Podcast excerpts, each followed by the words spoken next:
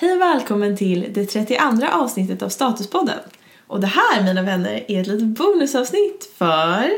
Antagningen till vårterminen 2020.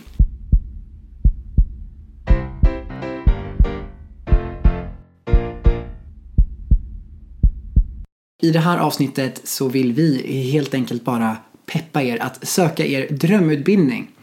Ehm, För igår när vi spelar in då, idag är den 17 september, igår för oss öppnade ansökning på antagning.se för Ja. vårens högskole och universitetskurser.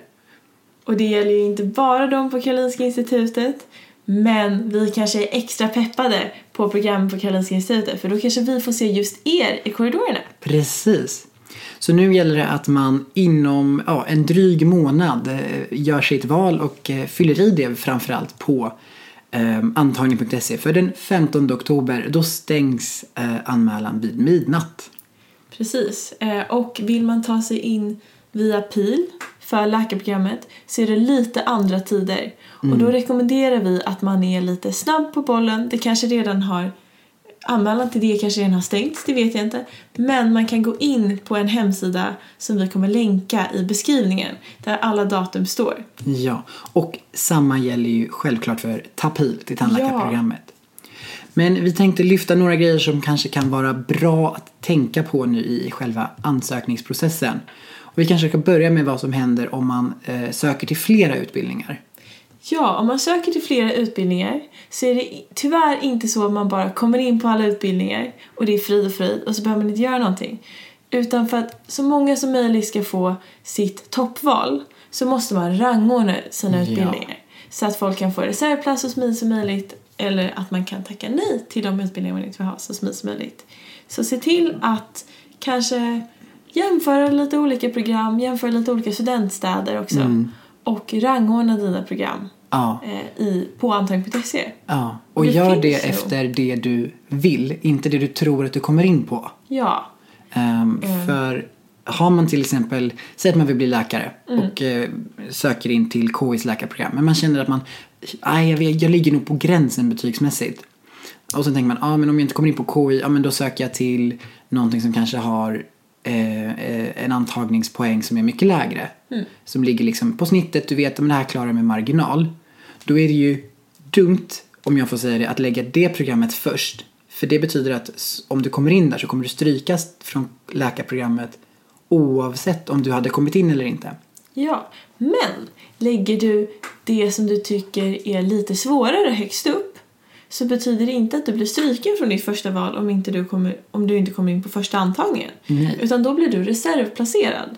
Och du kommer ändå in på ditt andrahandsval om det skulle vara det du kommer in på direkt. Ja, precis. Så där har man lite fler möjligheter och det är faktiskt mycket som händer mellan första och andra antagningen. Mm. Så att bara för att det står i statistik på första antagningen att man inte kommer in så betyder det inte att all hope is lost Nej, för andra antagningen. Precis. Och nu nämnde du lite olika antagningar. Ja. Och då kan vi säga att den 10 december, så drygt två månader efter att antagningen stänger, så kommer det första antagningsbeskedet. Och det är det du pratar om nu. Ja, och det här antagningsbeskedet är det jätteviktigt att man tackar ja eller nej till. Ja. För tackar man inte ja eller nej, då stryks man. Ja, och man har en dryg vecka på sig att tacka ja eller nej. Ja. Ehm, och sen en vecka efter det kommer det andra antagningsbeskedet och det är det definitiva antagningsbeskedet i princip. Ja. Ehm, men är det så att folk droppar av liksom i den första veckan av terminen, det händer, eh, omständigheter, livet förändras. Då kan man ju faktiskt, om man har en reservplats, bli uppringd av vissa program. Ja, så att eh, man får ha ett, ja, ett öga öppet för det scenariot också. Så det kan vara så att man blir uppringd. Ja. Så man får ja, ha det i åtanke Ja. helt enkelt. Och jag vill, jag vill också uppmana alla att glöm inte bort att kika på era behörigheter. Ja. Och vilken behörighet som krävs för vilka program. Så att ni inte står där sen med att er anmälan blev struken för att ni glömt ladda upp ett intyg eller någonting sånt. Ja, och med det sagt så ska man också säga att det är jättebra att kolla upp behörigheten för samma program på olika universitet. Jag tror inte att det um, diffar eller skiljer sig så mycket på läkarprogrammen från ort till ort. Mm. Men jag vet att på andra program, om man ska vara lite generell här, så kan det faktiskt skilja sig lite i vilka kurser man måste ha läst. Ja. Så det är väldigt viktigt att ha koll på det och se till att man har läst allting. Och nu så kommer vi med lite mer eh, riktade KI-tips. Jajamän. Vad händer när man står där första dagen på programmet? Man har kommit in. Skapa upprop. Vad gör man efter uppropet? Jo, först kanske man hälsar upp sina klasskompisar, gör lite, ja, är lite social, men sen kan det vara jättebra att skaffa ett KI-kort. Yes. Och vad gör ett KI-kort, Timo? Jo, men KI-kortet är helt enkelt ditt passerkort på området. Ehm, så det är väldigt viktigt för att komma in på biblioteket, för att komma in i grupprum och sådär. Så skaffa det direkt. Sen ska man ju självklart se till att man hittar sin Facebookgrupp, Ja, eh, sin klassgrupp, för det skapas oftast av äldrekursare. ja. Och den kan man eventuellt hitta redan innan programmet börjar. Mm. Eh, för där kommer äldrekurserna, eh, eller era faddrar som det då också kan kallas, att lägga upp information inför kursstart om eh, introduktionsveckan och kanske eventuellt lite matnyttiga tips. Jajamän. Och sen så ska man ju självklart passa på att liksom ta vara på det som KI erbjuder. Ja, Till exempel så har man tillgång till Office 365 som man kan se och ladda ner i förväg så att man är förberedd. Det är ett litet tips.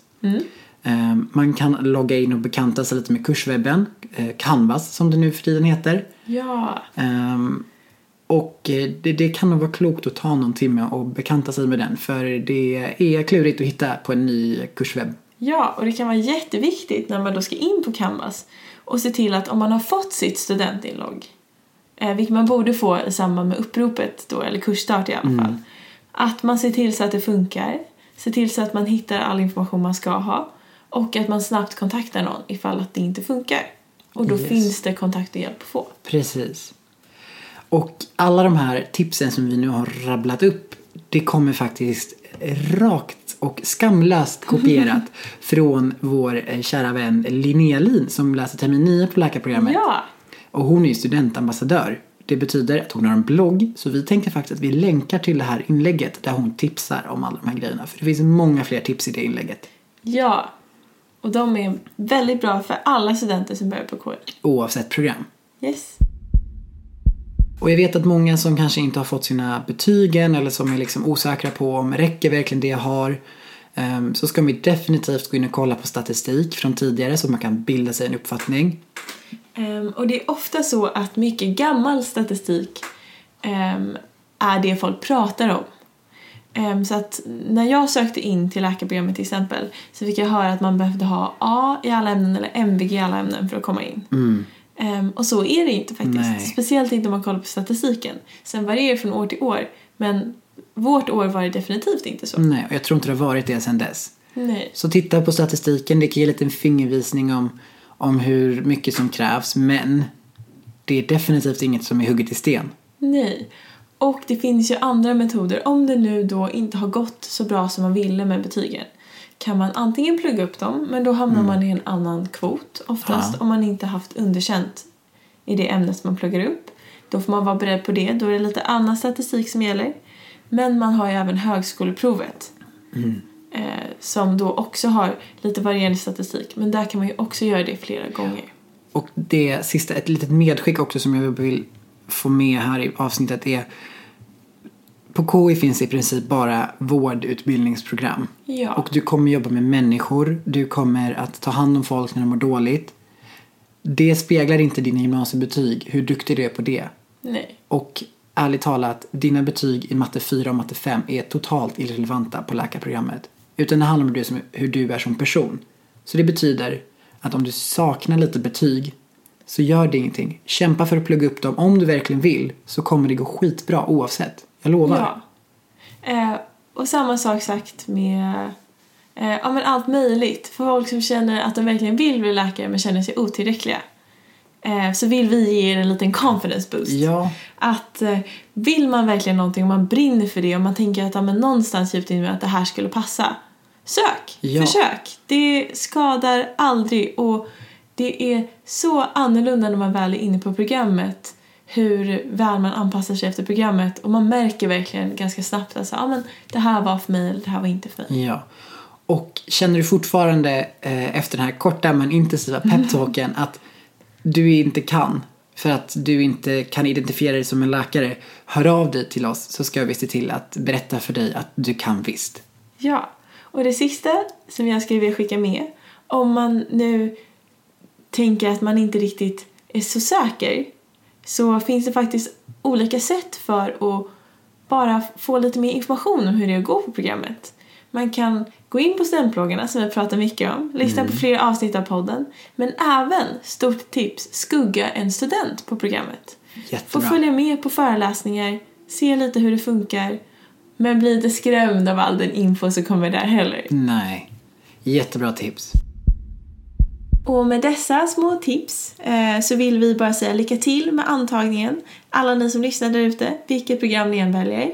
Och tack så jättemycket för att ni lyssnar på det 32 miniavsnittet av Statuspodden.